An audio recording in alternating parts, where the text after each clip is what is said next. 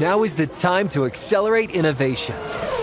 T-Mobile for Business is powering Formula One Las Vegas Grand Prix operations and epic fan experiences with secure, reliable 5G connectivity. Because an event this big and this fast deserves a network that can set the pace. See what our 5G advanced network solutions can do for your business at T-Mobile.com slash now. View 5G device coverage and access details at T-Mobile.com.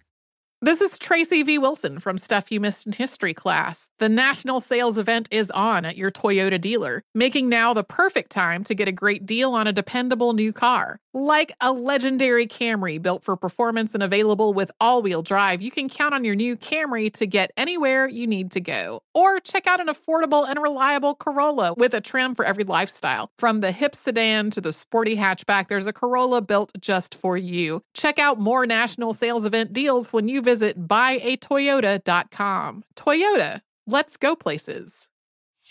Whether it's your first time betting or you've been gambling for years, have a plan and know the game. Be aware of the rules and odds before you gamble. Set a budget and never gamble with money you can't afford to lose. Take a break and consider teaming up with trusted friends to help you stick to your budget. Remember, if you or a loved one has a gambling problem, call 1 800 Gambler 24 7 or go to helpmygamblingproblem.org for free confidential services.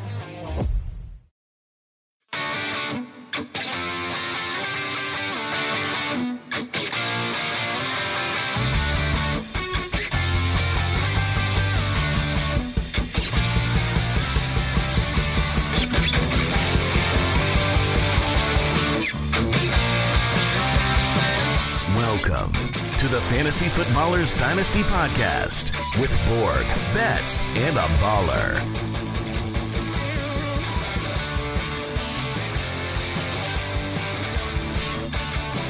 We're back. It's the Fantasy Footballers Dynasty Podcast, Wednesday, April 19th. And we're back here. We needed another dose of the Hitman. That's what we needed in our life. Hitman. I'm joined by Mike Wright and Matthew Betz. I'm Kyle Borgognoni. And on this episode today, our goal is to not trash the quarterbacks. Mike, I'm going to try to rein you in from just not destroying these guys. Uh, look, I like two of them. No, no, no, no. Nay, I like three of them. I forgot. Like ev- even I forget how much I like Hendon Hooker from time to time. And and we're gonna get to talk about those. We'll talk about the tight ends. We'll even talk about some strategy. But I know you and I have been following this on the DFS and betting podcast Betz. But does anybody, does anybody and their mama know what they're doing in the draft? Because these odds shift so much every single day. you know, just when we kind of thought we were getting clarity in what the NFL draft might look like, we had a couple mocks come out in the last day or two that just look absolutely crazy. Now there's a ton of buzz on Hendon Hooker to be a first round quarterback. Um, so to answer your question, no, Kyle, we have zero clue what's going to happen, which I love. I mean, I love this time of year, the speculation, the question marks, and then it all happens on Thursday night, and it's for dynasty players is so much fun. So I'm excited to uh, see what happens and see what we get wrong over the next two weeks. It's a difficult world where the draft season. Look, it's. I love it. It by now you're like, okay, let's let's go, please. Let's get into the NFL draft. It, it, the draft season now starts to feel a little bit long, and I think we've reached the point now of the the mocks. We're, we got to get those clicks, boys. Where not us because we aren't we don't put articles out of like here's our NFL mock of what's going to happen. But they've there's been so many. There's been hundreds and hundreds and hundreds of mock drafts out there. So at this point, people are doing just absolute crazy stuff, putting it out there of of just in case something really crazy in the draft happens, and they go, ha ha ha ha. See my latest mock, I got that one thing right, and it's it's a little unfortunate that this is how the economy works. Of it's an economy of clicks, and Yes. the crazier things are, the more clicks you're going to get. It's it's at this point, it is not fun to put out a mock that is consensus. No, not at all. And I like the chaos, but I embrace like we don't know what we're doing. We're getting information of what we think other people are getting with reporters. I wrote an article called NFL Draft Headlines and Misinformation: How to Sort Through the Stink. Yes, And I it took me a while to get the right alliteration Uh, you know, how to ponder through the poo was one of them, but I went with sort through the stink because there's so much of this team likes this player. This team needs this player. This team's always done this. This team's never done this. This team's going to trade up. And I think when you look at mock drafts, I, my cynical side says there's very little accountability because once we get to May, we're moving on. But I think what we need to embrace is these prospects and what they mean for fantasy. So that's what we're doing on this show. That's what we're going to look up uh, with these quarterbacks. And I would say quarterback as a whole is a position where you can like a couple of things, but man, the NFL misses this, right? This is a position that is the most important uh, position in all sports, but the NFL just airballs this all the time, trading up for certain players that just quickly are out of the league. So we'll talk about that today. I also I stand corrected. I mean, I don't put out mock drafts. Apparently, Betz a betting is, one. Uh, Matthew Betz is using my website to put up his mock drafts. I don't know who authorized this. It, it so his because he, he snuck under my radar. His is a betting perspective of okay, here's what the lines have said, and here's where they go. But I agree. I mean, w- w- can we trash uh, mock 1.0 Betz? Yeah, it's it's it's garbage. because what's funny in it is, and I put this in the intro, is this is not what I would do. This is not what I think is going to happen. Here's what the betting lines are telling us. Okay, see, and that, that's in the good. Last, that's in good the last stuff. week, everything has just has changed so much. So I will have correction for Mike. I will have uh, a betting version of this for people that are looking to make some money on that 2.0 out this week. And it'll, we'll see what's changed. And yeah, we'll talk about that on our DFS and betting show, Nice. which drops every Friday. And we'll have a lot that changes over the next couple of weeks. Our final rookie mock draft, which will be in the Ultimate Draft Kit Plus. In our Dynasty Pass, our rookie rankings will be updated. We're always updating our production profiles, looking at certain players and how they fit in, including some new tools that we're playing around with uh, that Mike has kind of gotten off the ground. I mean, Yes, yeah, we have a comparison tool that we're still, you know, uh, flipping some switches, twisting some uh, dials, moving some levers, just trying to make sure that it's as predictive as possible. But I mean, even on the the early beta version, very exciting to to you know, it's it's it can be difficult because there's so many inputs and so many variables of like making sure I keep track of. Well, I'm going to compare this player using these metrics. And it's like there's so many that you can get in there. So we're gonna try and make that as easy as possible for our listeners, for uh, for the Foot Clan out there, and very excited to get it out. You can get all of that in ultimatedraftkit.com. I have a quick question for us, and this is going to take you back. Think uh think of your younger self. You know, maybe be a little bit, you know, a little gracious because it's easy to look back and say I was so dumb back then and I am very smart right now. Yes, this is the smartest I've ever been. There you go. It might is this the dumbest you'll ever be though? Yeah, I mean it's a it's really a scale that goes back and forth at, at each individual moment. Quick question is this, and I'll start with you, Betz. What is the biggest mistake you made early on as a dynasty manager? Yeah, I think there's a bit of a misconception when it comes to building a dynasty team, especially if you're new. You think, oh, I'm going to create this just super team that in two or three years, maybe four years, is going to be elite and I'll win three or four titles in a row. Uh, that does not happen. it's very hard to predict what's going to happen in the NFL. Kyle and I, weekly in season, are talking DFS, writing articles, trying to figure out what's going to happen in seven days from when we get all the content we're wrong all the time. Imagine trying to predict what's going to happen in five years in the NFL. Uh, it's crazy and it's impossible to do from a dynasty perspective. So, one mistake I see often is teams overvaluing rookie picks, rookies, and just get willing to get rid of 27, 28 year old wide receivers who are still going to be productive for you in a couple of years. So, one thing that I've definitely changed over the over the course of time is treating it more like a modified keeper league, if that makes sense, where I've got a good Yeah. core that I want to build around, three to five, six players, something like that. But I'm making trades all the time. I'm very willing to move on from guys and keep turning it over over and over again because what you think will happen in five years is a fool's errand. What about you, Mike? Sure, I'll I'll jump in, and it's drafting exclusively situationally over talent, and it even still to this day it is very difficult. I know that the dynasty players out there, you're sitting in the middle of round one, and the the running backs like the tier is about to fall off, but you're comparing a running back who is in like tier two, who is a third round pick, to a wide receiver drafted in the first round.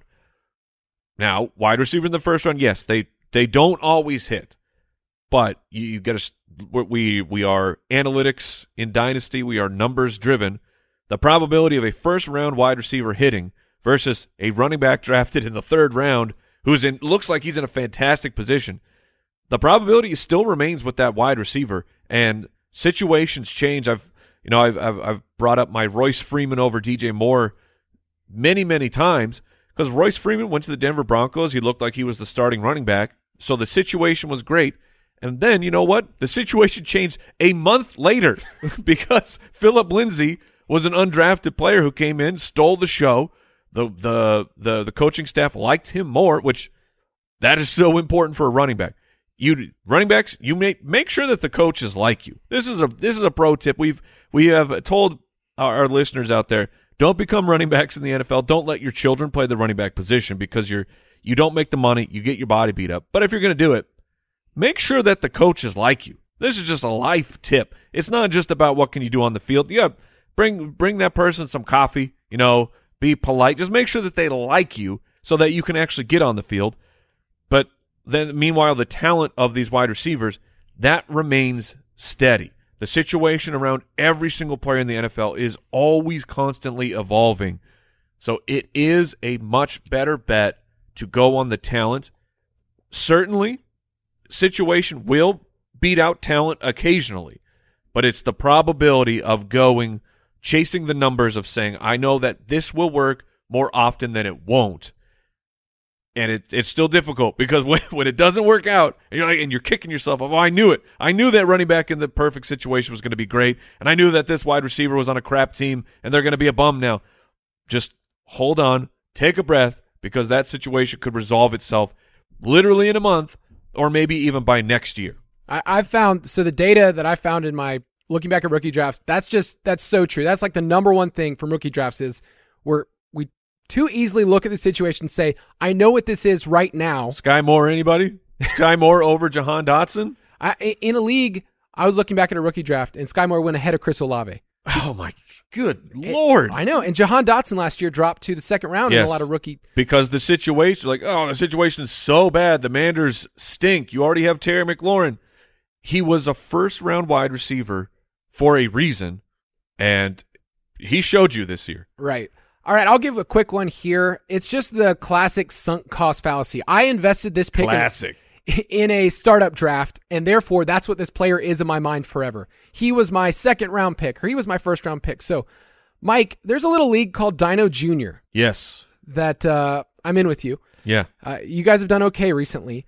I want to Very okay for the past three years. Yes. champ, champ, champ. So I played Dynasty right uh, nine, ten years now, but this was a startup draft we did in 2018, Mike. I want to read you my first couple of picks. You ready?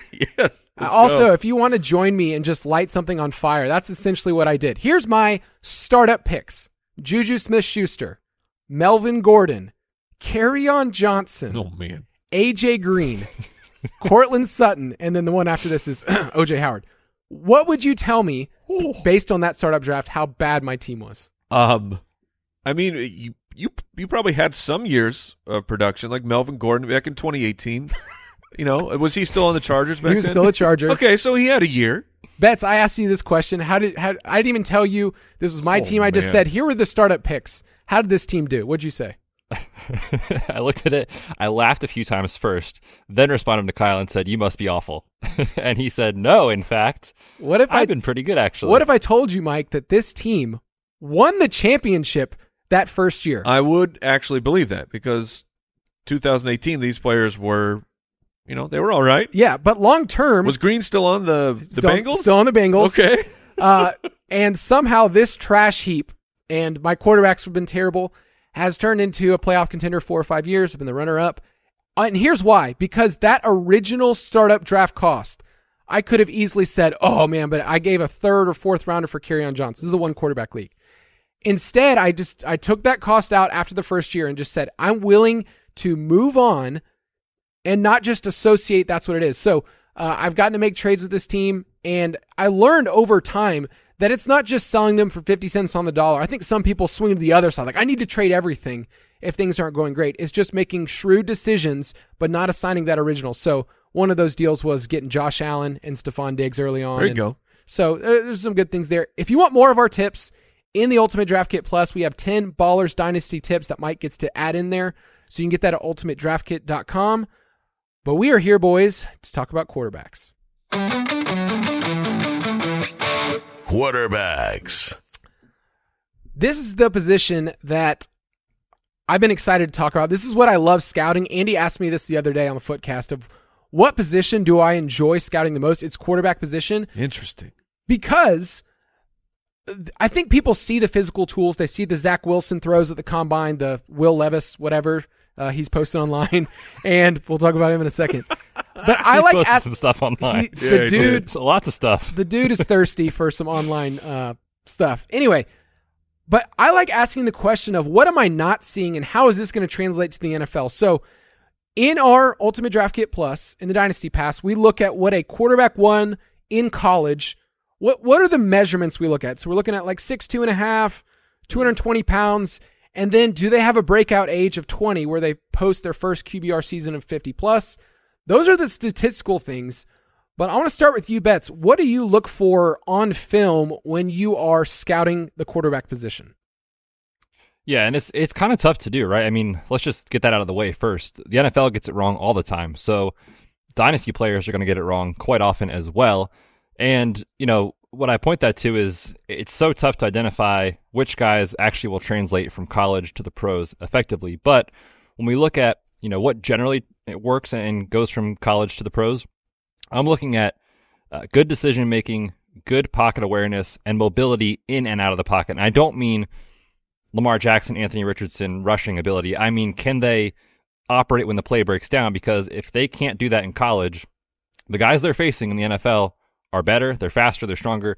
So it's probably not going to work out too well in that position. I'm a little weary of these toolsy quarterbacks, quote unquote. Um, yes, every now and then you get Josh Allen, and it's incredible, and he's your every dynasty once, quarterback one. Every once ever. Yes, exactly.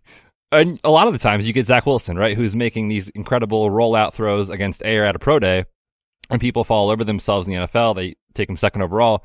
We know how that goes. So I'm always more, uh, I guess, skeptical of those types of prospects. I look for the decision making, pocket awareness, and mobility. Yeah, with Zach Wilson, I remember doing his rookie profile and just saying this won't work because the amount of time that dude got at BYU. Yeah, like, his his offensive line was elite. yeah, and so he basically could just sit back there, wait for players, and he had a couple players that were like NFL caliber players. He had Tyler Allgeier, um, he had Dax Milne. Like he had players that were NFL caliber, and yes, like he can rip it. Like Zach Wilson, like has a good arm when he's you know everything goes as planned. So it's more of asking what what am I not seeing, and what I wasn't seeing for him was this dude's never pressured. So how's he going to handle uh, when that shows up? For me, my favorite thing to look at is intermediate throws. Like if you can slay in the Sure. 10 to 20 yard range, if you're doing that consistently, those are the throws that move the chains in the NFL. If you're a quarterback that gets a ton of yards from screens, that scares me because those are manufactured and those are kind of gimmicky. And then I'll just say, like, if a player can work through their progressions, they're not just a first read only player. I am super impressed by that. And, you know, spoiler alert, I actually think Anthony Richardson can do that, uh, work through progressions. Can he be accurate is, is a different question. so I know accuracy is a big thing for you, Mike. Yeah, it, I look. That's the first thing I look for is an accurate quarterback because I know NFL teams they think they can fix anybody, which uh, I want. Conf- I want my coaches to be confident of. I can take a, a guy who has the tools and fix it because if if a player doesn't have the tools, like if you don't have the arm strength, you that's not happening. You you, you aren't gonna train your way into having an elite elite arm strength if you just don't have it. And in the NFL, if you can't rip an out like a ten yard out and it's just getting getting picked off, that's you're not going to be a successful quarterback for very long. I mean, I love looking at the, the rushing upside, of course, because I look through fantasy. Uh, but you know, I I want quick decisions. I want a quarterback throwing a player open i- if possible. I want, uh, you know, I mean, it- like, and when I'm looking at those things, I'm thinking, can this quarterback maintain a job in the NFL? Because if I'm investing in a quarterback, Superflex, you're using your top picks. You are bypassing some elite prospects. Like this is this is an interesting year because Bijan Robinson is already, you know, basically the running back one. It seems like in dynasty rankings, which is a little bit absurd, but he does seem like a can't miss prospect, and he will get drafted above quarterbacks in a lot of leagues in superflex leagues, which is wild because usually it's no matter what Right. The the top two minimum, usually like top three quarterbacks. Those are the first three picks, just slot it in, and then the the players who have you know picks 104 later, they're just scooping up elite skill position players. You're getting top tier wide receivers like like the in a super flex, Anthony Richardson. You'll see him drafted in front of Smith-Njigba a lot. Right. And that's just like that hurts my heart because I think that Smith-Njigba is going to be great. I don't know if he'll be a, a true wide receiver one, but I think he'll at worst will be a top tier wide receiver two. And I don't think Anthony Richardson's going to make it to his second contract, like uh, unless things change drastically. Which Josh Allen has broken things for everybody because when you think about Josh Allen, you think about Josh Allen right now. Go remember what Josh Allen was for the first two years in the league. It was awful. It was uh, just his accuracy. I remember watching him in the preseason, and his very first pass was just. I think it was a. I think it was wide open Cole Beasley. He just he hit the turf like three yards in front of Cole Beasley, and it was. I laughed out loud. I'm like, here we go, here we go, and yes, he turned it around. But quarterback after quarterback after quarterback do not turn it around. The Arizona Cardinals, that's that's my team. I have watched us draft so many. Oh, they got the school, the the, the tools, they got the skills, they got the huge arm. They did not have the accuracy. They left Arizona without the accuracy, and it just never came. So I get I get freaked out when guys don't have at least a baseline above average ability to hit a moving target or place the ball where it needs to go. And we're we're going to talk about these guys and, and kind of assess where they land. I mean, I did a super flex draft the other day with some of the Foot Clan, and it was interesting to see how the quarterbacks got pushed up, but pushed up because of what I think people were saying, like, oh, they're going to be the top first four picks. Like that seems to be in a direction where that's not going to happen now. And I think, I think the three of us would agree. At least one of these quarterbacks that we're talking about today is going to fall further than what people think. Possibly two of them In the NFL draft? in the NFL draft. Yes. And so that affects where they're going. So when we get to these prospects, I'm going to bring up, hey, in a super flex, in a rookie draft, where would you take them? And I think Bijan, you know, Bijan went one in the draft I did the other day. I think it's totally fine to take Bijan if you want a high floor. But um, let's talk about this first one. And these rankings are organized by Mike's ranks because Mike, you're on the show. That's right. So uh, this is my number one quarterback. This is Mike's. I don't know if Betz if he's your number one. I think he's your two. I've got Young at number one. Whoa, Stroud at whoa, number two. whoa, whoa, whoa. We're talking about CJ Stroud, brother. yeah, yeah. Don't let- bring don't yeah. bring up let Bryce. us, let us yet. talk But about he's not my one. Okay, let us talk about CJ Stroud, Ohio State Junior, or as he's better known as Coleridge Bernard Stroud the Fourth. That's awesome. That's an elegant name. That is amazing. Adjust the ranks. I know. Uh, I can't. Betz he's already number one. Can't get him any higher. just put him even higher. All right, CJ Stroud. What's interesting about his story is he didn't have the same, you know, Bryce Young was molded from an early age. This dude's going to be a quarterback. And CJ Stroud had like no QB training all the way through high school. And then he got to the Elite 11 camp, which a lot of quarterbacks do, and he killed it. And JSN, Jaxon Smith-Njigba, was the one who recruited him to Ohio State and said, This guy's a baller. I want him. And so CJ Stroud started rising through the ranks, eventually replaced Justin Fields after he went to the NFL. And all Stroud has done the last two years is put up insane numbers at Ohio State 85 passing touchdowns the last two seasons. He checks everything you want from the production standpoint, but we have to bring up that he played with arguably the best wide receivers in college football of all time. Like I I wrote the sentence down and then all time I think that's actually true. Like I think it could, Could be, be. the best group ever. Garrett Wilson, Chris Olave, Jaxon Smith-Njigba, Marvin Harrison Jr. next year, and they probably have two other players that should be getting drafted next year as well. So, all of that to say, when we're talking about production, Mike, what do you like most about Stroud? Why is he your one? he, he makes smart and quick decisions. And what's interesting is uh, if you're if you're paying attention to you know the mock drafts and and the betting market, Bryce Young has catapulted to not just he's probably going number one in the betting markets. It's it's a lock. Kyle, do you have the current odds? Like uh, last I saw, he was like it was Bryce Young minus a thousand. It was at minus fifteen hundred. My oh my god! Yeah, Like- and, and we could talk about we'll talk about that on the betting podcast, but that is actually a wild number considering the the information that's gotten out there. It's way too high in my opinion. Sure, but but the the the point being, the the people who are accepting money to gamble, uh, and they would have to pay out if they're wrong, are saying no. Uh, go ahead, bet all the money you want on Bryce Young because he's going to be the guy. He's going to be the number one pick, and uh, like so, that's that's just crazy of of how that has turned. But so sorry, but back to to C.J. Stroud. He makes the quick and smart decisions. I know he had like he had a, a pretty good offensive line situation going on for him as well. So that that can be a, a little bit of a red flag.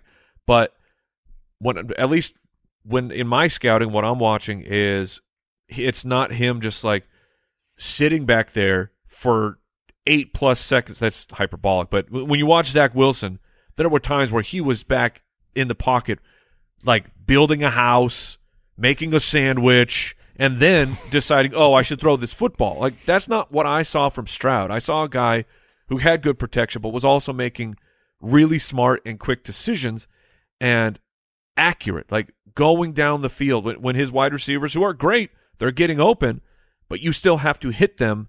Uh, you have to hit them in stride, and the, you know it, the way that the NFL is is changing to be so scoring friendly. The NFL wants high scores, and they they're making the rules so that these these things can happen. You still need a quarterback who can actually hit the wide receiver down the field, and to me, that's I saw that all the time from C.J. Stroud, and not not doubting what the read is, not doubting this is the throw that I need to make, and then forcing your way into the progressions. It's good for a quarterback can, to be able to do that, but I don't want a quarterback who is doubting what they are seeing on on the field and and hesitating and then ending up on the third one when the first read was the was there and it's going to turn into to a positive play. So I, I loved seeing all of that stuff from from CJ Stroud.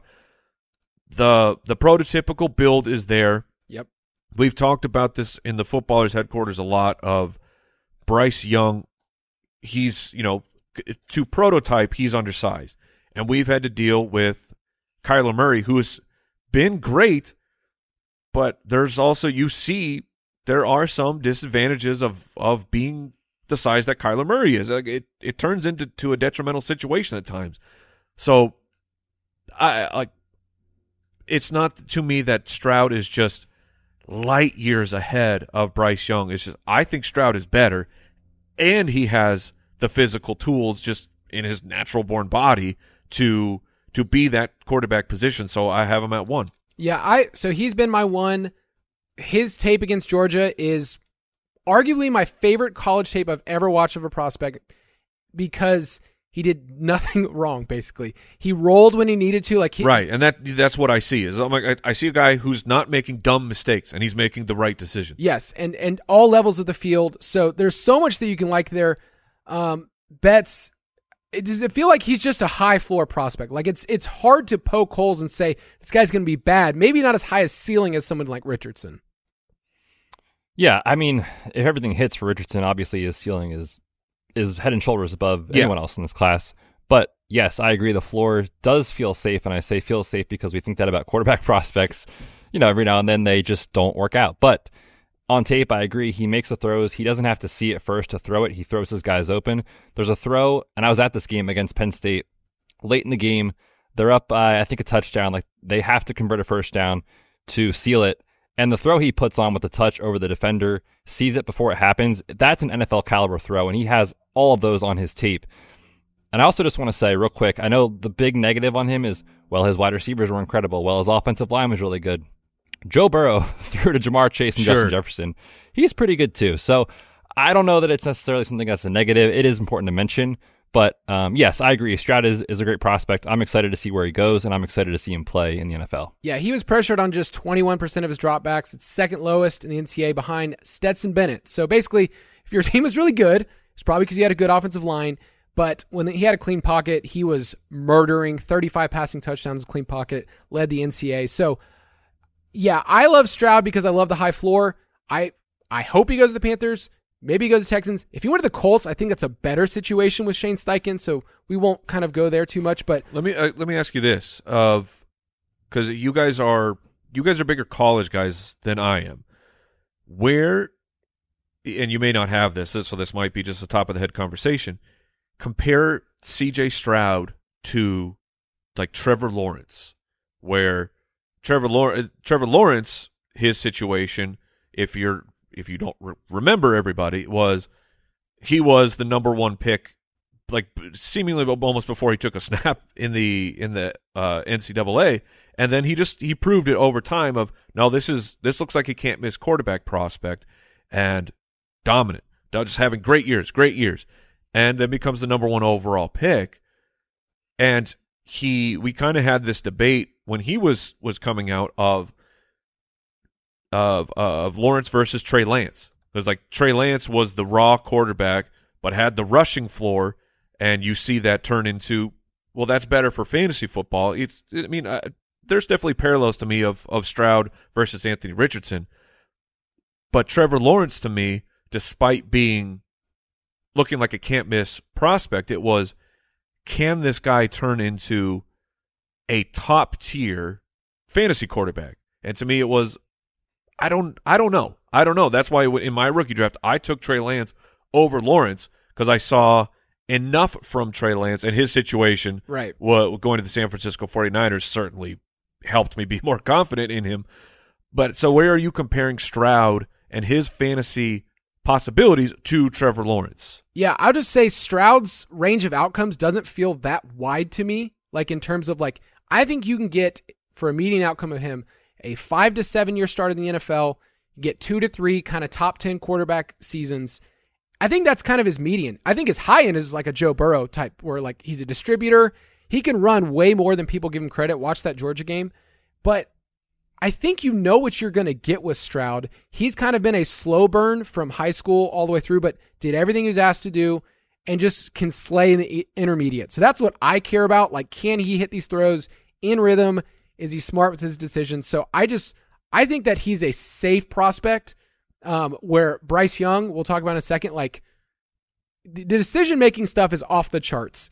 I can't always like put that in my spreadsheets. Like it just doesn't work. Oh, now I remember I had fallen off my point earlier. The the kind of the talk of the NFL draft now is boys are you hearing about the the S two cognitive yes, test. Yes. So it's so this, hot right now. It, it it is super hot right now. I mean, I I guess this thing has kind of been around for a while, but somehow the public is now just being let in on uh, uh let in on this tip because we've we've always known about the Wonderlic test, but that is I feel like that's kind of been thrown in the garbage now for a few years.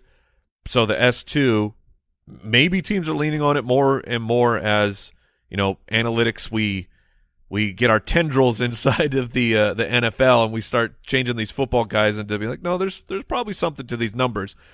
Uh, but allegedly, Stroud did poorly on this test. Meanwhile, the some other quarterbacks did really well, and you're like so the the comparison that's happening right now is well, Brock Purdy last year crushed the uh, this test, and then you saw Brock Purdy as the last pick in the draft, but get on the field and you're like, oh, uh, maybe Brock Purdy is actually a franchise quarterback, and the NFL just missed. So, uh, so Betz, how are you weighing the this new information we're getting on this test that Stroud apparently did not do well in?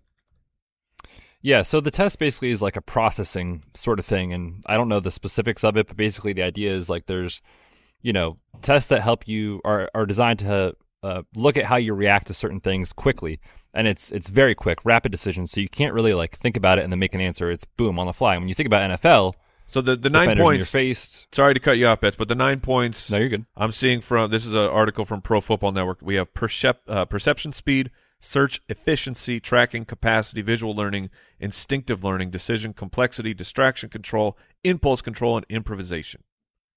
Yeah. So again, kind of what I've looked at with this and how I'm thinking about it is if a guy scores poorly on it and it matches how they play, I'm a little worried about it. Meaning, if on tape I saw CJ Stroud just freak out and panic whenever things weren't absolutely perfect and then he scored terribly, I'd say maybe that's just kind of who he is and he's going to take time to to get it. And I know that against pressure he wasn't as great obviously from clean pocket, but I still saw plenty of instances watching him play where he's able to like Kyle said in that Georgia game, understand things are breaking down, roll out, make the correct read and make the throw. So, I put a little stock into it. Mean, it's not anything that's, you know, to take to the bank, but one guy that scored incredibly well on it, which we're going to talk about here in a minute, is Bryce Young. All right, let's take a quick break. We'll get right back.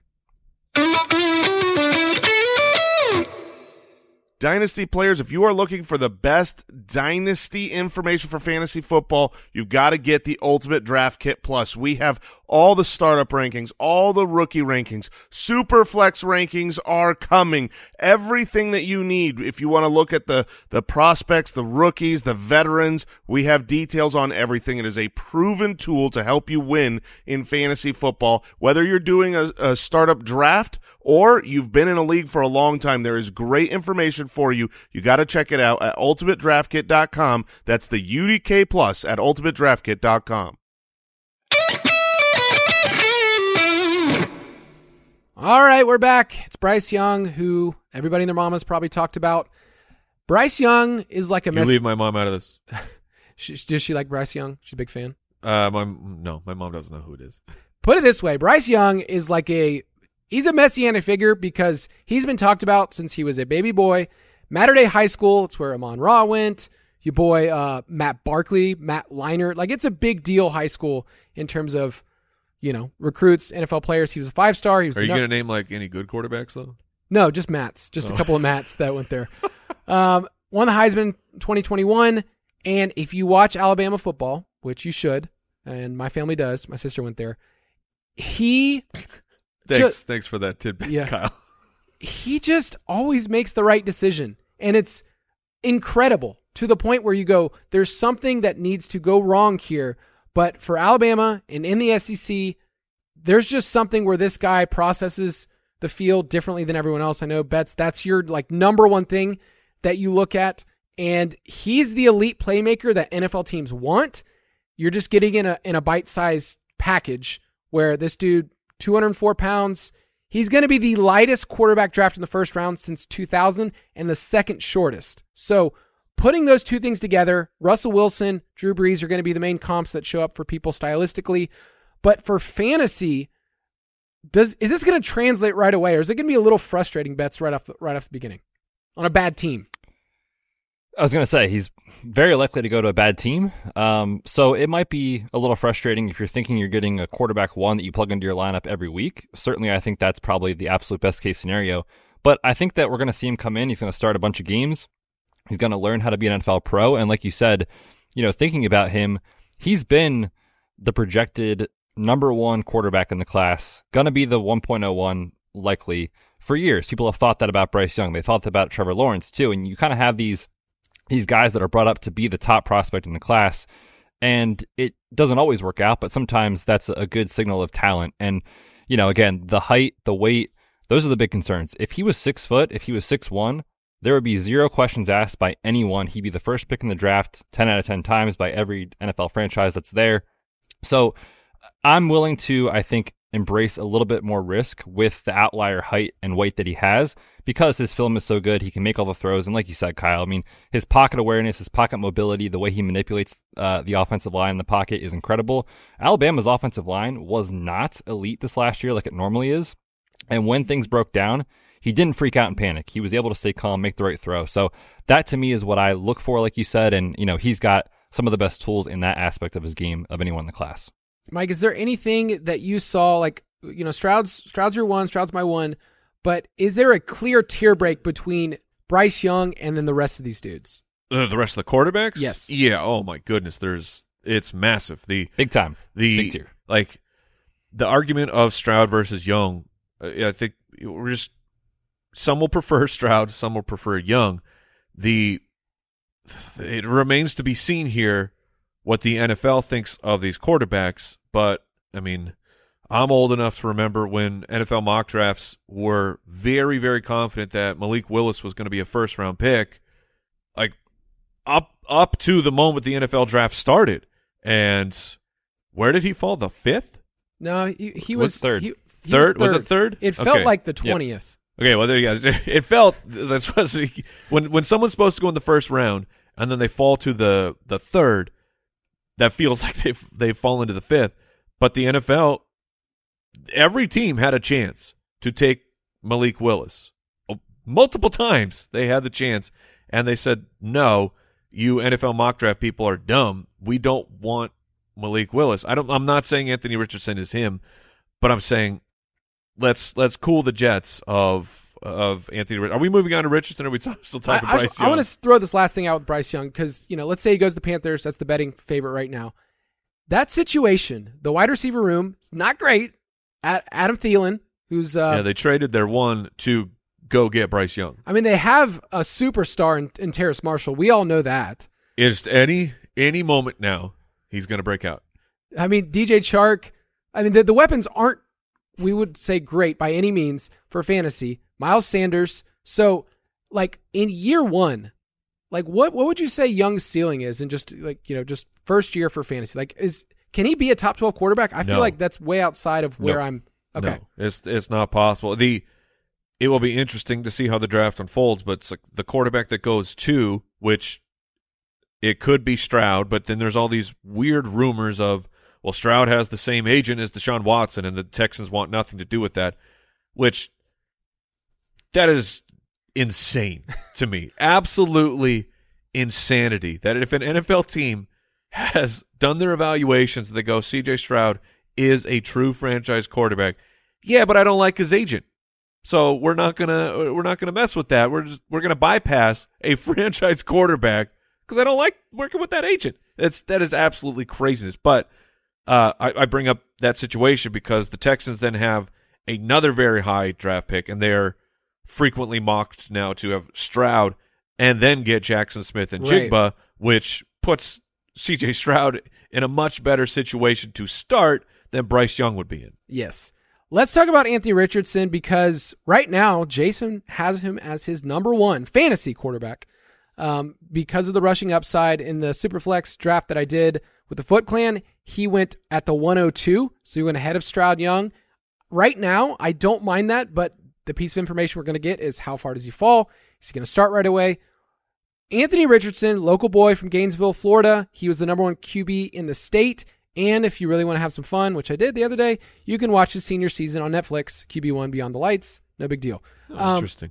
So Richardson is a project no matter who you talk to. We need to realize that he enrolled at Florida early uh, in January 2020, and then uh, something happened all around the world in March 2020. So his introduction to Florida was a little stunted. He played behind Kyle Trask, Jason's favorite player, and Emory Jones.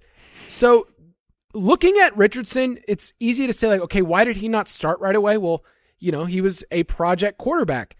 But 13 starts. That's it. That's all we have to go off of. He went six and That's seven. not great. That's not something that we like. We do like having the best combine performance of all time. So, how are you weighing that Betz of here's the metrics that obviously we love, and then I know Mike will get into his film in just a second, Yep.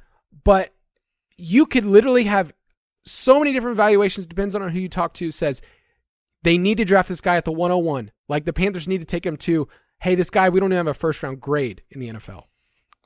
Yeah, and this is the difficult part about trying to project what he can be and what maybe he will be in the NFL is anyone who thinks they're confident in what he might be, I, I mean, I would take the opposite, right? I mean, we just don't know because the range of outcomes is massive. That said, the best case scenario is he turns into a Cam Newton type of scorer for fantasy, which, hey, if you're swinging for the fences in your rookie draft, I totally get it. And you, you hope he lands the starting uh, job one day. You hope he starts for your roster for six, seven, eight years. That'd be incredible. That's the best case scenario. And if he does, and he can develop as a passer, which that's the main concern, throw in the the rushing. I mean, he has in the best absolute you know scenario, quarterback one overall yearly scoring in his range of outcomes. Is it likely? Probably not, but it's certainly possible. And I don't think there's really anyone else in this class that can give you that range of outcomes, which is why the fantasy community is so enamored with Anthony Richardson. That said, the tape is not great. and I'll let Mike talk about that a little bit more as a passer. He's just like here's the thing. In the NFL, they're they're becoming more and more comfortable with these mobile guys who who can give you the dual threat ability. They can run and they can pass. But Richardson, but every quarterback has to be able to pass, and you have to be able to pass accurately. And just just watch Richardson. See if you ever hit a point where he strings together like three great passes in a row because it doesn't happen. You will see You'll see two horrifically bad passes, and then you'll see a ball. You go, holy crap, that's a professional quarterback throwing the ball. I can't wait to see what's next. And then zoom, the ball goes like five yards over the wide receiver's head for the next two concurrent passes. And you're like, this, there, it, it so much has to be fixed. 53%. That's what he completed. That's the amount of passes that you completed. If you're completing 53% of your passes in the NFL, you aren't starting in the NFL. You're not even close to starting. And, and that's this is in college. These are not up against a a defense full of professional football players. You're playing a couple professional football players on the defensive side of the ball. So I'm just I am so concerned that this is not a fixable thing and he won't be a long-term starter in the NFL. He's going to get drafted and will get an opportunity, but can he turn into Josh Allen I'm going to put my money on that he cannot. I uh, look. I would love it. This is this is not me hoping things go wrong for Anthony Richardson. This is my projection for my how I'm going to play dynasty and fantasy football. I would love nothing more for him to come in, make me look like a fool, and be the next Josh Allen because that would be great. The more great fantasy quarterbacks we have in the NFL, the better fantasy football is, the better the NFL is. But looking at the numbers, you know, third he so we have 2,500 passing yards and 17 touchdowns. And here's the more concerning thing for me is you have 654 rushing yards for Anthony Richardson. That's what he logged. And now rushing yards in, in college are, are can be kind of weird because they count sacks against your rushing yards. But uh, uh, Betz, you throw out the name Cam Newton, right? Cam Newton, very raw prospect. He he had basically had the one season, 2,800 passing yards that's that's not great. 30 passing touchdowns to add with almost 1,500 rushing yards. Trey Lance had his season against weaker competition, but 28 touchdowns, no interceptions, and he had 1,100 rushing yards. Lamar Jackson, 1,500 rushing yards, 1,600 rushing yards to go along with 3,500 plus passing yards and a great touchdown to interception ratio. Richardson's numbers are not these players, and that's who he gets comp to. But he's he wasn't those guys on the field, and and and not even he wasn't kind of close. He's so far away production wise from those other quarterbacks who, well, Trey Lance notwithstanding, we don't know yet is he good or not. We the NFL maybe he's good, but he's not these other guys. He's not Cam. Sure, size, speed, athleticism. He's close to Cam Newton, production wise, he's not even close. Yeah, his his production profile, and I, I, got to highlight him. I did a full article, look through all his film, and we kind of came separately to the conclusion of like, I don't think that the equation that everyone's saying is like combine plus what I think he can be is going to equal success because, like Mike mentioned, like the completion rate and sailing balls high was pretty normal. And I went through his game logs and then I went back and watched the film he crumbled in the fourth quarter, by the way. Like it was just That's not great. It was horrendous. Go watch the Florida State game. Uh, his completion percentage on 17 pass attempts in the fourth quarter was 17%. Like it was really, really bad. So those are things he has to overcome. Is a team going to give him those goal line runs where he gets seven, eight rushing touchdowns? Maybe.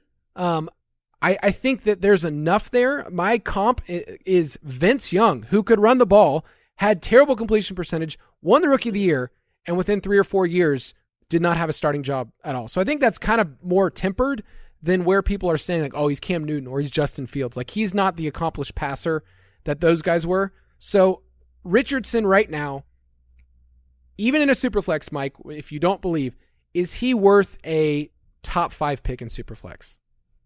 Yes, Uh, need- having all, said all the, the the negative comments, assuming the NFL takes him with you know a top five pick, you know, because the the rumors of the Cardinals trading down, you know, allegedly six teams have talked to the Cardinals to move up. We don't know if that's actually happened. We don't know if that's for for uh, uh, Mr. Back Muscles, Will Levis, who we're going to talk about. We don't know if it's for Anthony Richardson.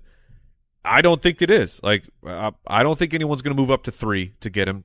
The Colts at four, that's a prime situation to take one of the quarterbacks.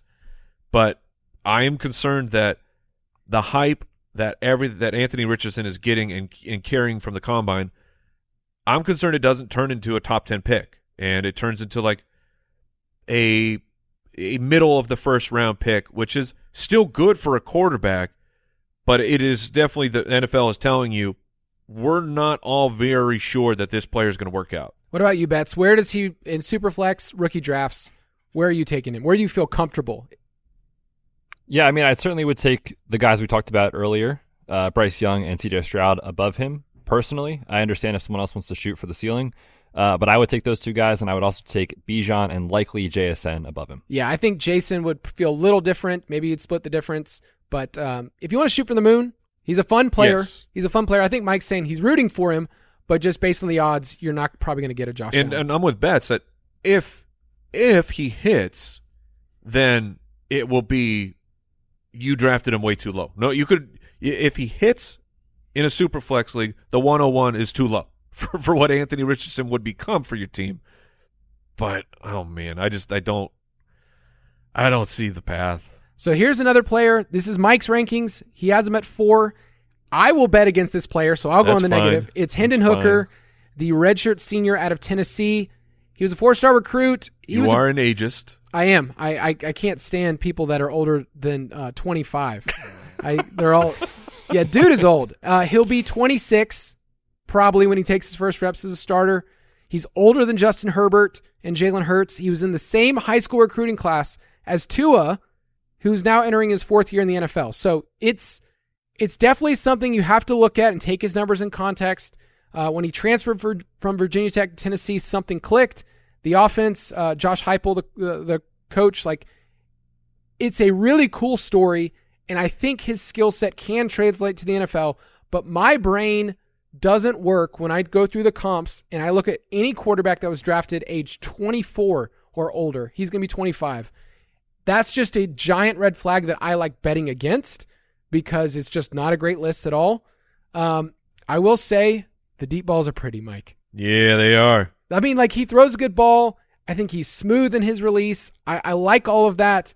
Um, Tennessee was a really fun offense if you got to watch them last two years. So the high end comp is Geno Smith for me, which is good. Which is like, what is the quarterback six or something this past year? How many years did it take him to get there? Yeah, well, hey, look, He was drafted in the second Don't worry round. of about the that, NFL. Kyle. Yeah, uh, and who drafted him? uh, the Jets did. Yeah, okay. The, the Jets are they don't know what they're well, they're they're getting better, but they have uh, historically have not known what they were doing. All right, so I'll jump in here.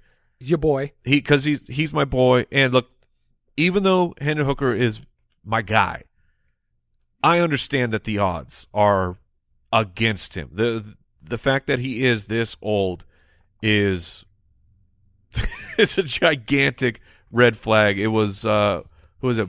Uh, Brandon Weeden is that the right name? That's the old man Weed. the, the, uh, 28. The guy. Well, okay, so older. So, uh, but that was just that didn't really work out, and the fact that it would take so long for Hendon Hooker to really get things going, I get it. I, I get the odds are against him, and I get that he. You guys kind of mentioned this last year a little bit that the the offense for Tennessee is gimmicky to to to some people.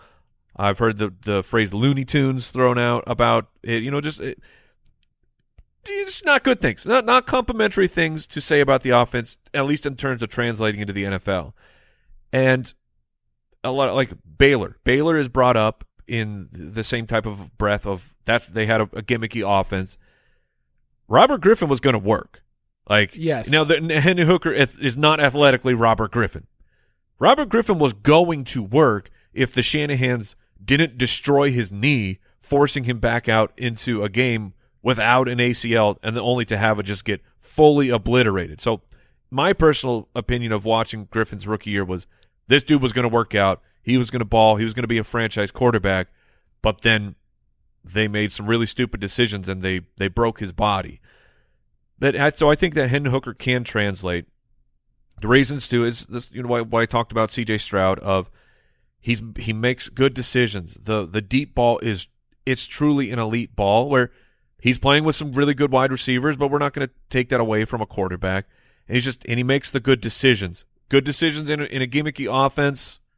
Maybe that, that's a knock against him, but when I see a guy who's smart, poised, uh, a touchdown to interception ratio, which is ridiculous. Of the, the past two years, we have 31 and 3, 27 and 2.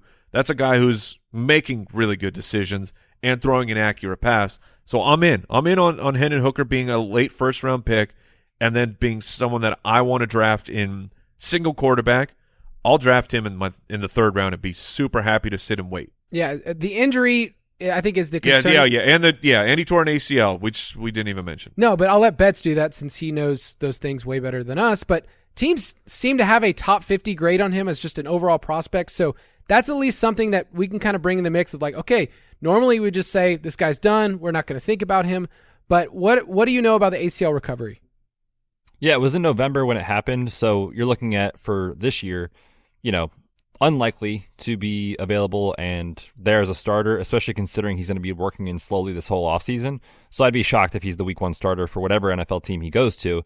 But from a fantasy perspective, we tend to see less of a drop in production for quarterbacks coming off this injury than we do running backs, wide receivers, and tight ends. So it's something to consider in his profile. I don't think it's anything though that should, if you're into him, you shouldn't take him off your board because of it. All right, real quick. If he goes in late first round, early second, is he a first round super flex pick?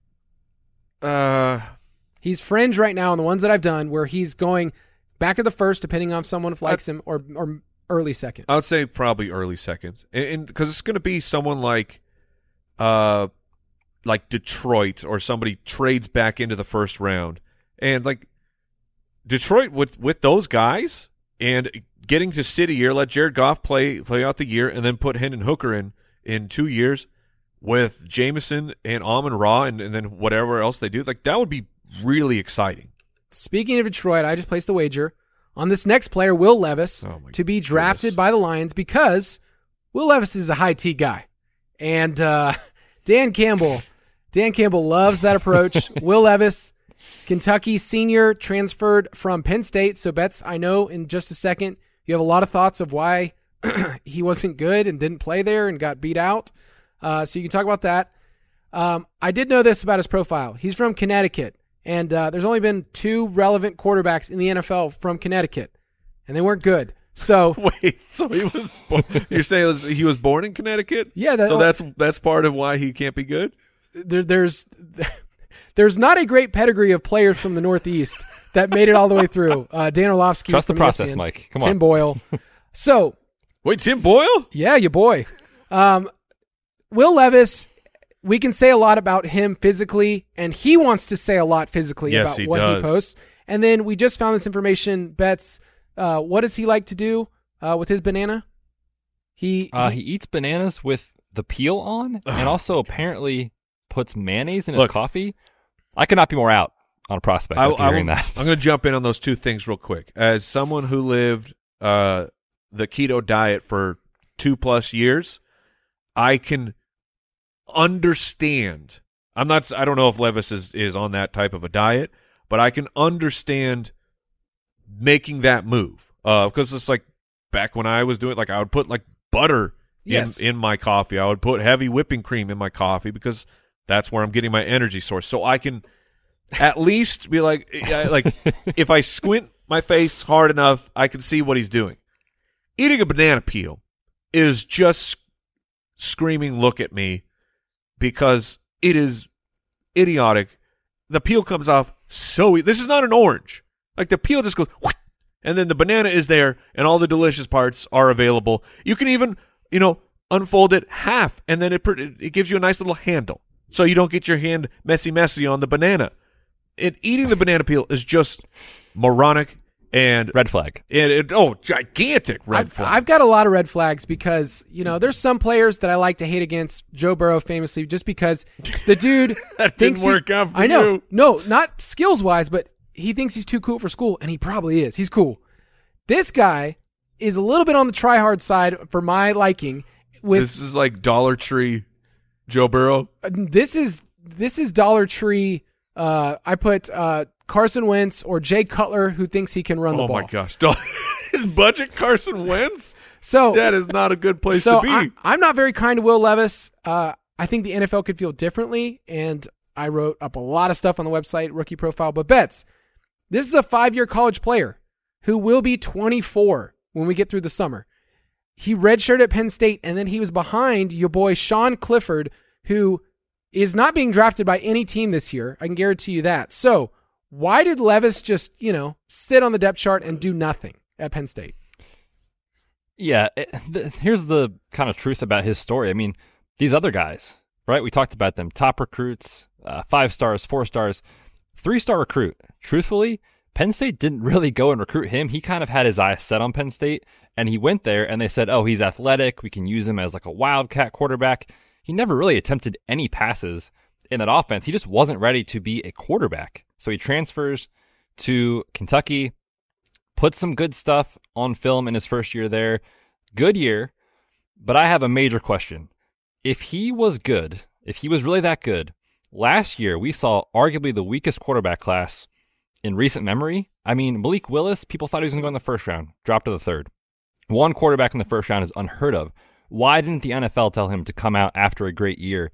He goes back, injuries, loses a couple of playmakers, and it's a disaster. So I have major question marks about Will Levis's ability to be a long term starter in the NFL. I guess what I'm hearing around the league is like he had, you know, NFL caliber play calls and he could command the offense and the pocket and all that stuff. Oh, but he cannot command man, the pocket. He's- sorry, I misspoke. Not the pocket, the huddle, and at the line of okay. scrimmage with with reads and stuff like that. But yes, the pocket awareness is atrocious. I talked about how I value that with Bryce Young, Will Levis. To me, if there's one guy in this class that I'm the most worried about adding to my roster, it is Will Levis. When we do know that Will Levis is tough Yes. because he allows himself to just get explosivoed by cornerbacks, by defensive ends, by by nose tackles. Every single player on the field is getting a free run at Will Levis, and I don't at at the rate at which it happened. I'm not sure it was he just didn't see the defender coming because it, happened way too much. I think it was high T of like I'm going to show you what I'm made of. I'm going to let this defensive player just run full speed, hit me, and then I'm going to get back up and show you my my true toughness. Look at my muscles. his film is fun to watch because there's some moments. There, he he had four rushing touchdowns against Louisville, and he did one of those Josh Allen leaps. That's like that's cool. That's also going to get you killed if you try to do that over and over again. I'll say this: he can make throws down the field, but when I watched their film, especially in 2021 when it was much better, my biggest takeaway was, man, Wan'Dale Robinson was really good for that team. that was my that was my bigger takeaway. Uh, they changed offensive coordinators, and it didn't go so well in 2022 with Rich Scangarello, who, uh, man, that dude's had 10 jobs in the last 13 years, and he was really bad at his job this past year. All of that to say, Levis has a wide range of outcomes. I think for some people, for me, he's just someone that I just don't feel comfortable of holding up at the next level. I don't think it's going to work. Um, so yeah, Jay Cutler with wheels was Jay Cutler had a couple of moments, but for fantasy, it was like you got a top 12 season and then it was just done and he was over. So big arm, not really into it. And in a super flex, this is me personally. I'll let somebody else make the mistake. Yeah, one hundred percent. This is this reminds me of my feelings of last year, despite the NFL or two whatever two years ago, despite Zach Wilson being the number two overall pick, it was oh no, they are very very wrong of taking Zach Wilson here. I don't really care. At, does he become a value at some point? Because I don't think he's good, and that's where where Levis is for me. I like Richardson. I'm concerned, but I see what he could become. Levis, I'm just concerned. Yes. Let's move on. We're going to talk about tight ends next, and uh, man, I have some I have some opinions out there. Good. tight ends. Do you remember putting that together, Mike? That that drop. That ripper. Oh yeah. That was that was a good one. Uh, tight ends is Hey guys, sorry to interrupt uh, off the top here, but Jason actually has something he really wants to say here about tight ends. Okay.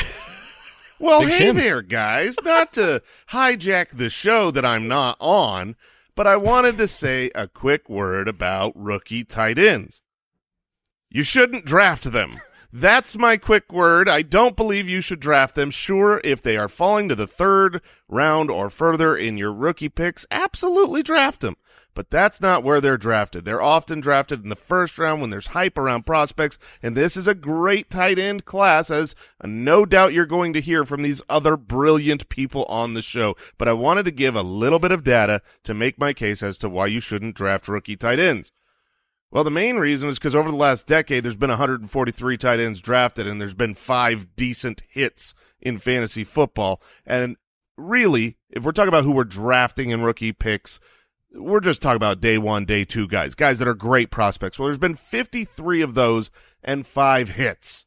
That means you're getting about a 10% chance to get it right. And when you're drafted in the first round, you're at like a 50 50% chance of having a relevant fantasy player. I want to bring up tw 2017 very quickly. In 2017, that was a great year for tight ends. OJ Howard was going to be a stud. David Njoku was going to be a stud. Evan Engram was going to be a stud. And Alvin Kamara was drafted behind OJ Howard. JuJu Smith-Schuster and Kareem Hunt went behind David Njoku.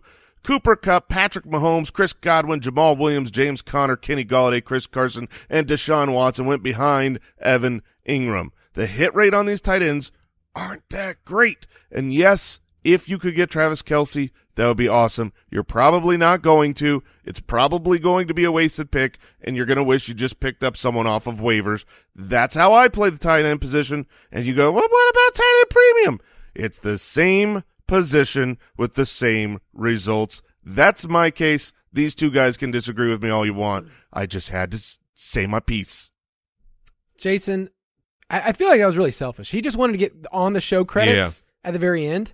Uh, and uh, so my comment is, I'm in full agreement now. like I have after the years and years and years of dynasty, I'm 100% on board. Except when my man Jace is trying to besmirch, uh, besmirch Evan Engram. I will not tolerate that. Uh, it just took a little bit of time, guys. Like w- we had the breakout year, and and now we're back. What do we say like when, when we finish the show, we go in there and we punch a sandwich? Something just to let him know we mean business. We punch us, punch his sandwich. Yeah, his lunch, whatever it is. Oh, okay. I thought there was some term that I was that the cool kids were using. Well, now it's I'm gonna a thought he punch your sandwich. today. I'm walking up to Jason's lunch and I'm going to punch his sandwich, whatever it is. All right. Uh, I'm putting out an article soon about what we look for in breakout tight ends, so I will mostly agree it's rare. But the prospects we're talking about today, the first one is Michael Mayer, tight end out of Notre Dame, and I feel like the floor with this dude is very high, and what you're going to get is probably a 10 year NFL player. That's rare to be able to say for someone that's good at a lot of stuff. I won't say great at anything. So I think athletically, you're going to be able to make arguments for Dalton Kincaid, which is Betz' boy. Um, but I just want to say this about Mayer. He's just been a stud all the way through. He's the Notre Dame leader at the tight end position in almost every major category. And Notre Dame's had some awesome tight ends Tyler Eifert, Cole Kmet, Kyle Rudolph. Like they've had big tight ends in the NFL. But he was Notre Dame's wide receiver one. He led the team in receptions, receiving yards two years in a row. And get this, Mike, an NFL scout said this. He's, quote, built out of vibranium. All right. Well, I mean, if you're going to use nerd language like that, you can get me a little hot and bothered. Yeah, he could have said adamantium, which is fine, but vibranium is cool with me. I mean, adamantium would really be the much better comparison because I don't know of. Did, is anyone built out of vibranium? Oh, God, I'm going to screw Is this up. Vision built out of vibranium? I, I think so. okay. That would be pretty cool. I'll say this. His comps, what they show up is a Greg Olsen, Hunter Henry type, and I've seen some old man Jason Witten comps too, of someone that's going to be consistent in the NFL. The ceiling on Michael Mayer feels very low, but if you knew you were going to get a 10 year start in the NFL that's going to have a couple of top five tight end seasons, like I think that's what you can get. I don't mind. I- I'll, Just when. win. Like, Yeah, you're- you, you're four, you finally get something. But in a rookie draft, in a one quarterback league, I do not mind taking that shot in the mid second round. He's mostly going though at the one two turn. Oh no! So I, if he falls though, then I'll be fine. If he's the second tight end drafted, I'll be fine. But I feel like he's just an all around solid prospect. I can't really poke holes other than quote he's not as athletic as we want to be. Yeah, true. A lot of players aren't, but I think he's solid, even if he looks stiff sometimes. So yeah, I mean, I'd prefer much more athletic tight ends. I at this point of the season of of where we don't know exactly where the wide receivers and running backs have landed in the NFL draft, I get people being more excited about Mayer and Kincaid because the the wide receiver class doesn't look as strong, but the NFL draft capital could turn things around rapidly. Uh, Michael Mayer, my biggest note on him, uh, guys, are you familiar uh, with the movie Happy Gilmore? oh, Oh yes. Come on. I'm just making sure. So you know, there's the scene. Uh, Shooter McGavin uh, at the end steals the jacket, and then uh, Happy's former boss is chasing after him, and it's just this really. He's this big monster of a man. And he has this super awkward run. That's Michael Mayer to me. He's just out there lumbering around. I know he's getting open and making catches, but it it, it looks like a struggle. Every step that this guy takes on the field looks like it is. He's just his his feet are in cement, and he.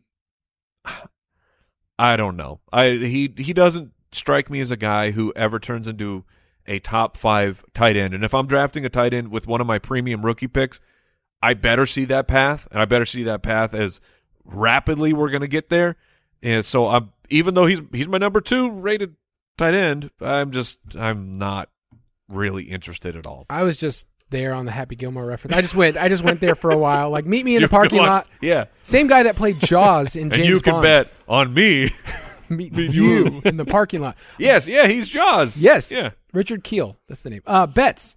Uh, What a guy. I know. So you're more of a Dalton Kincaid guy, As am I. I'll buy a lot. really. Yes. So what kind of separates those two in your mind? Dalton Kincaid, uh, out of Utah, fifth year senior, transferred from San Diego, the Toreros, uh, and he was a no star recruit, by the way. Meaning the dude played basketball. He was awesome at basketball in high school, and then kind of developed later on. So you can't say the same pedigree because I mean Michael Mayer was a five star recruit, but Kincaid's kind of grown into this role. He's kind of a big after the catch guy. Is that what more appealing at the next level for you, Betz? Yeah, real quick before you move on to Kincaid, I just want to say a couple positive things about Michael Mayer. Okay. a lot of, and, and I agree, like in general, hit rate is terrible, but there's something to be said about early breakout age, early declare, three year player in college, and he was used, and people say he's the inline tight end. He was in the slot, he was on the perimeter. So I don't want to just say like he can never be fantasy relevant. I agree, it might take time. And maybe like what I do for tight ends in Dynasty for rookies is like we scout these guys, we're excited about them, but I usually let someone else draft them and then say like, okay, remind me in two years when they're on their second contract or about to be on their second contract, trade for him on the cheap, stuff like that. So I like Michael Mayer as a prospect, but I prefer Dalton Kincaid for the fact that he basically plays as what we look for in fantasy. He has excellent hands. He can play in the slot. He's a move tight end who is really good with the ball in his hands after the catch. And when you watch the rest of these guys play, to me, he's really the only one that makes catches that you can see translating to the NFL for fantasy, meaning running up the middle down the seam, a full route tree, catching over defenders, just athletically gifted. And we know athleticism, yards after the catch, yards per route run are extremely predictive for fantasy success, even though the hit rate in general is terrible. The guys that do make it, that's what they have, and Dalton Kincaid has that. So I prefer him. I mean, you mentioned not really being a coveted prospect coming out of high school. He only played one year of football in high school. So you could argue he's still kind of learning the position and everything. So if I'm taking one this year, to me, I am taking Dalton Kincaid out of Utah. Yeah, I'm I'm with you, Betz. You know, the yards after catch, Kyle mentioned it. He was he's second. He's second in yards per route run, and it reminds me of the uh, a couple years back watching the the Mark Andrews year. This you had Hayden Hurst and you had Mark Andrews, and I vowed after that happened because I I had Mark Andrews like well above Hayden Hurst for fantasy purposes. And then Hayden Hurst got drafted in the first round, and and Mark Andrews fell to the second. I was like, well, man, that's that's a pretty strong argument in favor of Hayden Hurst, even though with everything in me of of metrics watching the film, Mark Andrews was more the guy who could turn into a fantasy star. I let that that I let that sway me, and I said I'm not going to do that again. So even if Michael Mayer is say a first round pick and, and Kincaid is a second or third rounder, I'm still going to prefer him because he, like Betz laid out, he just he looks more like a wide receiver, and I don't want. I don't want Jaws running down the field, getting me getting me ten yards, and then kind of falling over. Uh, so a big, big uh, on the Kincaid side of this class. Yeah, Kincaid was just a visit with the Packers, who are 16th overall. So I think he's going to get some first round buzz. I think he might go ahead of Mayer. Um, the comps that we had were like Dalton Schultz, Zach Ertz on the high end. I found this one super fun. Dennis Pitta. Oh, was man. a really fun player for a hot second. Yeah. Um, so I got this question. I wanted to add this in here from Derek on Twitter. How do these first two rookies, who I think we would both say are a tier above, how do they compare to Trey McBride? Who would you rather have in a dynasty league? Oh, interesting. Um, I liked Kincaid's film more than Trey McBride. Uh, but for a guy to already be one year into the NFL, getting some reps, had that one game that was, it, I mean, that was a really impressive game for a rookie tight end, and has opportunity because Zach Ertz's knee was destroyed on top of him already being, you know, 100% washed for the NFL. So I think that that I'd lean I lean the McBride side. Betz? Uh, yeah, it's tough. I mean, we shouldn't be surprised if none of these guys work out, truthfully. But I think I prefer Kincaid out of all of them, and then I would say probably McBride after that. All right, just a couple more tight ends I'll hit. Darnell Washington, who we have in our notes, Gigantor 2.0. This dude is massive. Out of Georgia, junior, five star recruit out of Las Vegas in high school. Get this, as a high school freshman, he was 6'4, 228. He's been a tank. That's just not it's just not fair. He's just he's been huge. But here's what we have to say about you know besides this uh, physical traits, like he was never the top tight end on his own team. Brock Bowers won the Mackey Award, and if you watch Georgia football, like he was the guy that they went to. Washington, uh, you know, three touchdowns total in college is alarming. His breakout age does not exist. We're still waiting. We're still waiting on that to It'll happen. happen but next year.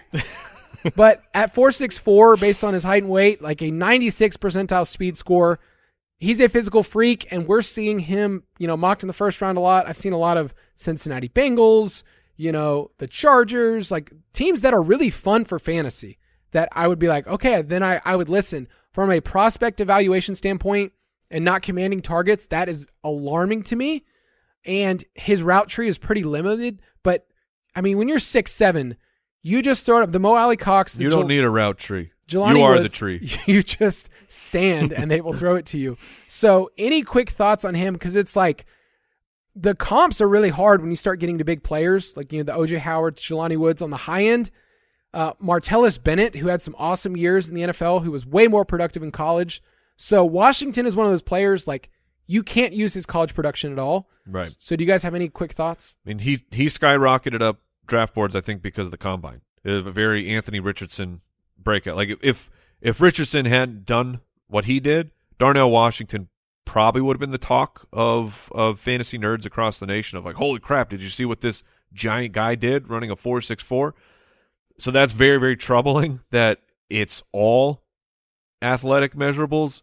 I'll, I'm this is a wait and see approach for me. I'm letting the NFL tell me what they think of him. The again, tight, this tight end class is it's whatever. Washington is my number three guy, but I'm not. I don't have like a huge conviction of oh, like I'm I'm all in. I'm getting him in every second round. I I don't feel that way at all. Betz if he goes in the first round, late first round, early second, where would you feel comfortable in a rookie draft? I mean, we already talked about the concerns about the position and being concerned that Michael Mayer may not work out. I mean, I would bet on Michael Mayer working out more for fantasy than I would this guy who barely caught passes. So I see him as a guy who likely is going to help an NFL team more than our fantasy lineups. A guy that you You know, any week, if he does become a guy that we can put in our starting lineups, you're like, sweet, 25 yards and a touchdown. Hope he gets an end zone target. So uh, he feels like a dead spot in, in rookie drafts where, like, if I miss on him, I'm not going to be upset at all. But for pure intimidation purposes, like there's got to be an NFL team that says, I just want this guy just so we can show up at the coin toss and bring him out there just so, like, Monstar style, we can just bully everyone. Right. Because, I mean, he's huge. I will remind you the Monstars did not win True. And they took the talent. both times. Yeah, of the NBA players. So, Yeah. um, all right, quick tight ends I want to mention. Luke Musgrave out of Oregon State is getting some steam as a late first round pick. I think he's another move tight end that I like. Uh, we'll just have to wait on draft capital. Uh, Sam Laporte out of Iowa, uh, another guy that's probably going to be a day two pick. And then Zack Kuntz is a pro- is a project out of Old Dominion, but he did go to Penn State bet. So do you have a soft spot for for him? I mean, he was mostly just a special teamer at Penn State, so he had he had to play behind the Muth. So obviously he couldn't get Luth behind the Muth. No, made him transfer. no one can. But um, yeah. But uh, of these three guys, I think I actually would per- prefer taking Sam Laporta over Darnell Washington if I'm talking rookie picks. Like Laporta, I mean, has some plays on tape where you're like, oh, that guy can move with the ball in his hands. Darnell Washington just runs in a straight line, man. There's like no lateral agility. So you think about tight end you, I mean, Iowa produces a ton of tight ends that know how to play. So I think he's an interesting sleeper. Maybe you get him in the back of the second, third round of your rookie draft, and there's no risk associated with it. He's a guy I'd take over Washington. You can get all of our tight ends in the Ultimate Draft Kit Plus, including our production profiles. But we got one more segment.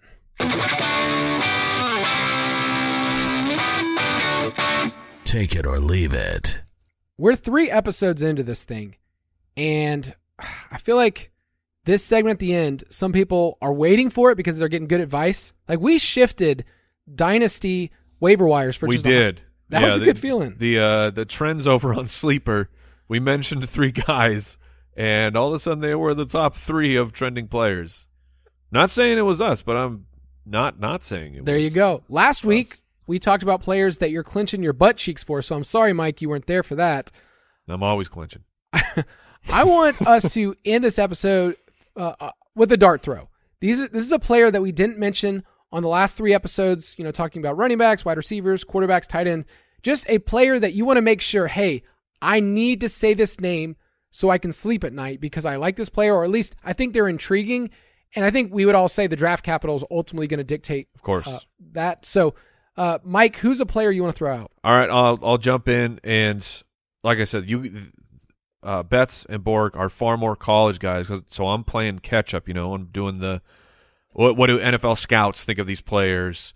Uh, where are other you know like-minded dynasty players? How are they feeling about the incoming rookies? And then doing a deeper dive, you know, into the to just the just hardcore statistics and nothing much else about the player. But I was pulling up some targets per route run, yards per route run, and all this stuff, and I was like, Kyle, do you know who Trey Palmer is? Because his number numbers are absolutely outrageous. A 34% targets per route run, 3.26 yards per route run. That's those are redonkulous numbers.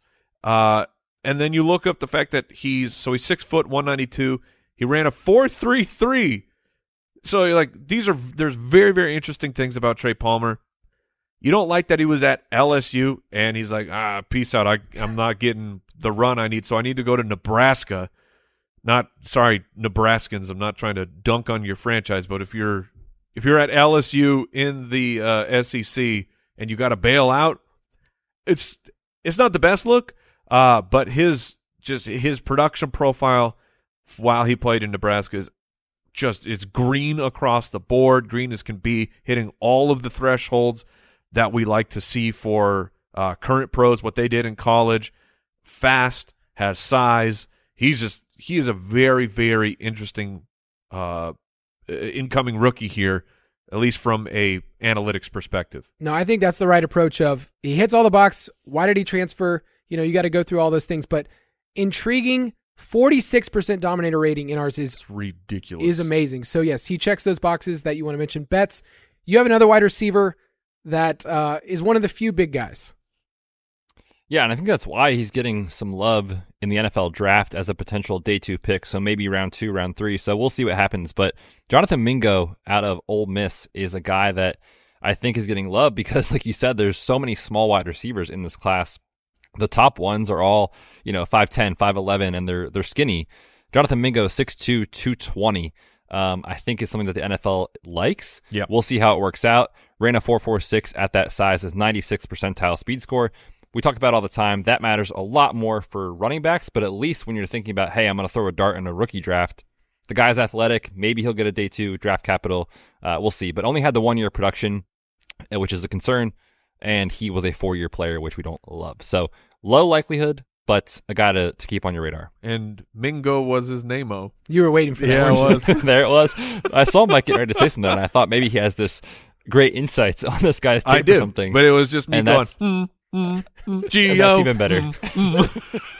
I'm gonna go Rakim Jarrett, wide receiver out of Maryland. Um, the dude's probably gonna be a fringe day two, day three pick, and he's more of an athlete than I think an actual receiver, but has some kick return experience. Early declare, six foot, uh, measured at 200 pounds on his pro day, so at least there's something there. Um, and Maryland's an interesting college where you know Stefon Diggs, DJ Moore, uh, my boy Chig Okonkwo. Super dope jerseys. That's for real. So he's just a name to monitor. And then last name, I think I just need to say Evan Hull out of Northwestern. Um, 54 receptions last year. That's a 98 percentile mark. When we look at running backs, that, that's tied with Saquon from his 2017 season. So 5'10, 209. He hit a lot of the production marks we want at Northwestern.